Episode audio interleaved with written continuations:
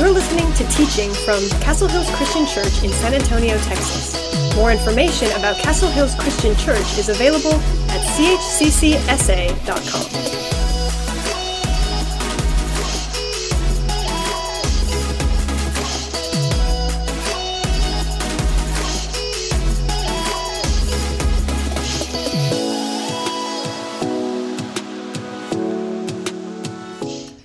Happy 4th of July weekend. I know it's a time that we celebrate uh, America's independence, a time that we have barbecue, and some of us will go and watch uh, fireworks. It's a great time for us to be with family and friends. I thought today that we'd spend some time praying for our country, and we know that there's lots of good things going on, but we also know that our country has a lot of challenges. Well, would you take a moment just to pray for our country?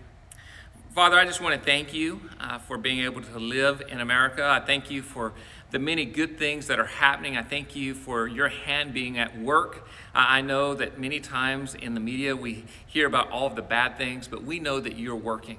And Lord, right now, I just lift up to you all of our leaders uh, on the national level, on the state level, on the local uh, level. And I just pray that your hand would give them wisdom and guidance, help them to make wise decisions. Lord, help us as we live in this country to be a light for you. In your precious holy name, amen. Have you ever been in one of those storms that just really scares you? I mean, one of those that, that, that your heart just kind of races because it's, it's not pleasant whatsoever. A few years ago, we were going on vacation, and, and one of our first stop was Florida. And I remember getting up really early and, and uh, driving in the dark, and I think we were around Beaumont. And all of a sudden, there was just this huge storm that was coming through. One of those storms that where it was extremely windy, and so uh, you were holding onto the steering wheel, and then the rain came, and you could not see hardly the car in front of you. I mean, this is how, how bad it was. Cars started slowing down to like 20 miles an hour. And I remember getting behind a UPS truck and just kind of using it as a guide. I, the safe thing would have been to uh, pull over on the side of the road and let the storm uh, blow through, but I'm not always the smartest guy, and in my mind, I wanted to get to Florida as fast as I could, and so I ended up following this uh, UPS truck. Uh, white knuckling it. I mean, you know what, what I'm talking about. When like when you're driving and you, you don't want, uh, you're scared and you're trying to hold on and you can't really see and you're just saying, God, please take the wheel. Well, that's kind of uh, that's how this storm felt for me. Well, eventually the storm blew through and it cleared up, and I could read on the back of the UPS truck finally. It said driver in training. And I just thought to myself, wow, uh, what a driving experience uh, for this truck driver. I was thankful for this truck driver because, again, it served as a guide for me for the road uh, so I can make sure I was staying on the road. Well, today we're going to talk about a storm. And sometimes in the midst of the storm, it feels like God is distant.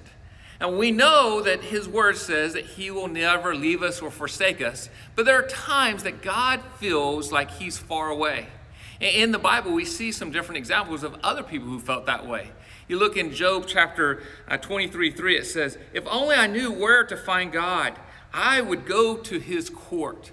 You, you look at verses 8 and 9 of Job chapter 23. It says, I go east and he is not there. I go west and I cannot find him. I go, I do not see him in the north, for he is hidden. I look for, I look to the south and he is concealed. It, just seems like God is far away. I can't find him. And in, in Job, that's, just, that's how he feels in the midst of his trials and tribulations. Psalm chapter 10, verse 1 Oh Lord, why do you stand so far away? Why do you hide when I'm in trouble? Does it ever feel like for you that God's hiding when you're going through hard times? Psalm 38 11. Do not abandon me, O Lord. Do not stand at a distance, my God. Maybe it seems like God isn't hiding, but it doesn't seem like He's really close to you in the midst of the storm. If you have your Bibles, go ahead and turn to John chapter 6. We've been talking about some of the signs that Jesus performed in the book of John. And this is one of those stories, one of those stories that we see that God does amazing things where Jesus performs this sign. Just a little context this is not the story of Jesus sleeping in the boat And there's a storm, and the disciples are afraid, and they wake up Jesus, and he calms the storm. Sometimes Jesus does calm the storm, but this is not the story of Jesus calming the storm. And this is also not the story of where the disciples see something they can't make out. And, and, uh, and, Jesus says, It's me. And then Peter gets out of the boat and starts walking on water for a few moments and then begins to sink. And sometimes Jesus does call us to step out of the boat. But this is not that story of Jesus calling us to step out of the boat. This is not the story of the fishermen cleaning their nets. And after they were, they, after they've been fishing in the boat, and Jesus uh, calls them to leave their boats behind. Sometimes Jesus does call us to leave behind everything. But that, that's, this is not that story of calling us to leave our boat.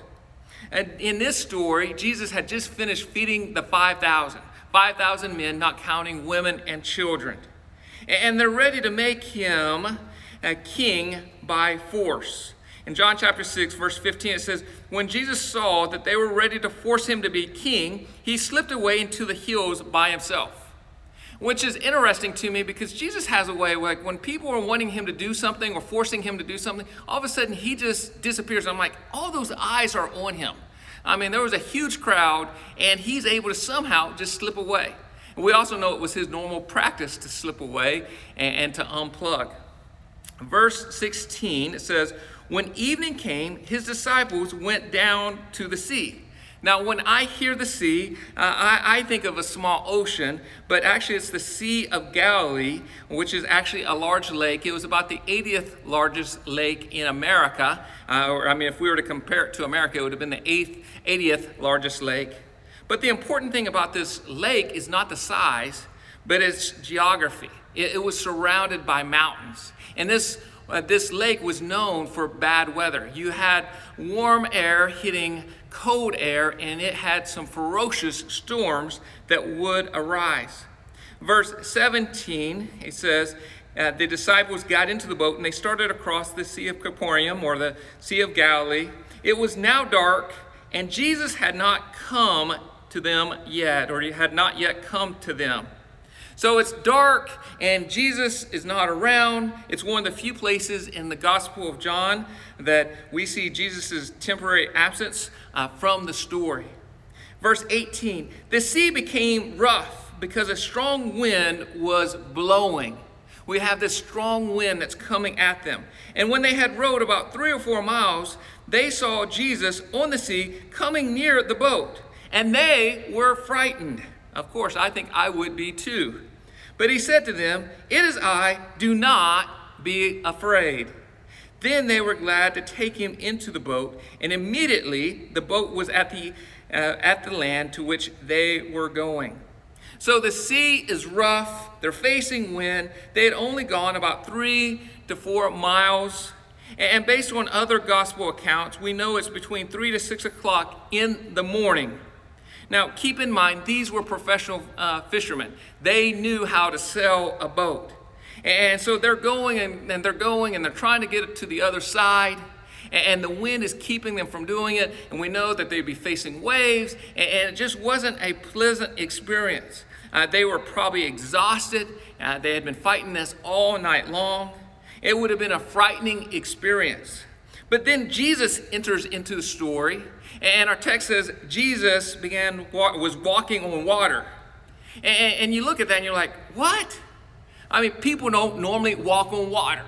I mean, this is a miracle. This is a sign that Jesus performed to show who he was. Critics and skeptics have said, uh, said about this miracle that they tried to explain it that he was surely just walking on the shoreline, that he wasn't walking on water, or maybe he was walking on a section of ice or the, the lake had iced over and he was walking on the ice. Uh, that's how they have suggested that this miracle took place. But here's, here's the problem. We know that uh, he, he, if he was on the shore, how did he step into the boat? And John references this. Also, Mark chapter 6, verse 47 references how he stepped into the boat. Furthermore, if you look at the time period, the feeding of the 5,000 tells us it was around Passover, around springtime, and so this wouldn't have been a time that the uh, lake would have been frozen. On top of that, we know that the disciples are facing wind and it's, and it's tough. And so it just doesn't make sense with a solid piece of ice that Jesus could have walked out of one. I believe that this was a miracle. This, this was a sign that Jesus uh, did to show his power, that he's able, that he's in control of everything, uh, that he has the power to, to walk on water. That shouldn't be shocking to us by now after seeing all the other signs that he has performed. So Jesus walks out to meet these frightened disciples. And after meeting them, we actually see another miracle. There's actually two miracles here. It says immediately they came to shore. And so I don't know how that worked, but Jesus gets into the boat and then zoom, they're at, at the shore. And I think that's fascinating in itself. I want to take uh, just a moment to get a little devotional with you. Uh, sometimes Jesus leads us to, to dark and scary places. Sometimes Jesus leads us to dark and scary places. The disciples were in the dark, they faced wind, and Jesus had not yet come to them. And so they ended up getting in this boat and they're going about this all by themselves. And some of you, you can relate to the disciples right now. You kind of feel like you're in a dark, scary place. And you're facing wind and you're crying out, Lord, how long do I have to face this wind? You know, some storms are short and, then some are long. And, and, sometimes our problems don't get re- resolved quickly. Sometimes that illness is not cured quickly. Sometimes the depression lingers longer than what we want. Sometimes the darkness stays a long time. And we cry out, man, how long do I have to keep on going through all these trials and tribulations? Notice what the disciples did in the storm. They kept on paddling.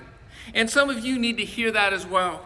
You, you need to keep on paddling. You're tired, you're worn out, and you're just like, man, I just don't know how much uh, I have left in the tank. And could I just encourage you to keep on paddling, to not give up, to keep on persevering? Pastor Colin Smith points out the life of the disciple is not a series of miracles. Yes, God does do miracles, but it's not the norm. And so, as the disciples, we too must trust Jesus even when we can't see him. We may not be able to see Jesus, but he is still working in the midst of your darkness, in the midst of your storm. And so the question is will we trust Jesus even when we don't see him in the midst of the storm?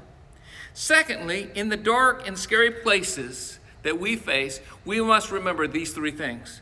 First of all, Christ sees you. Christ sees you. Jesus may be beyond the range of your sight, but you are never beyond the range of his sight. Jesus could see the disciples and he can see you and he knows what you're going through. And we must remember that Jesus can see us in the midst of our trials. Secondly, Jesus intercedes for you. Mark tells us in the story that Jesus went to pray. That's what he was doing while the disciples were, were out in the boat, facing the wind and facing the storm. And why, why he and that's that's the reason why he wasn't with the disciples. And I think we must remember that Jesus intercedes for us.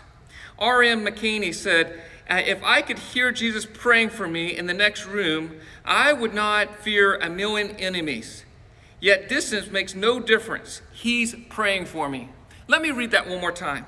If I could hear Jesus Christ praying for me in the next room, I would not fear a million enemies. Yet distance makes no difference. He is praying for me.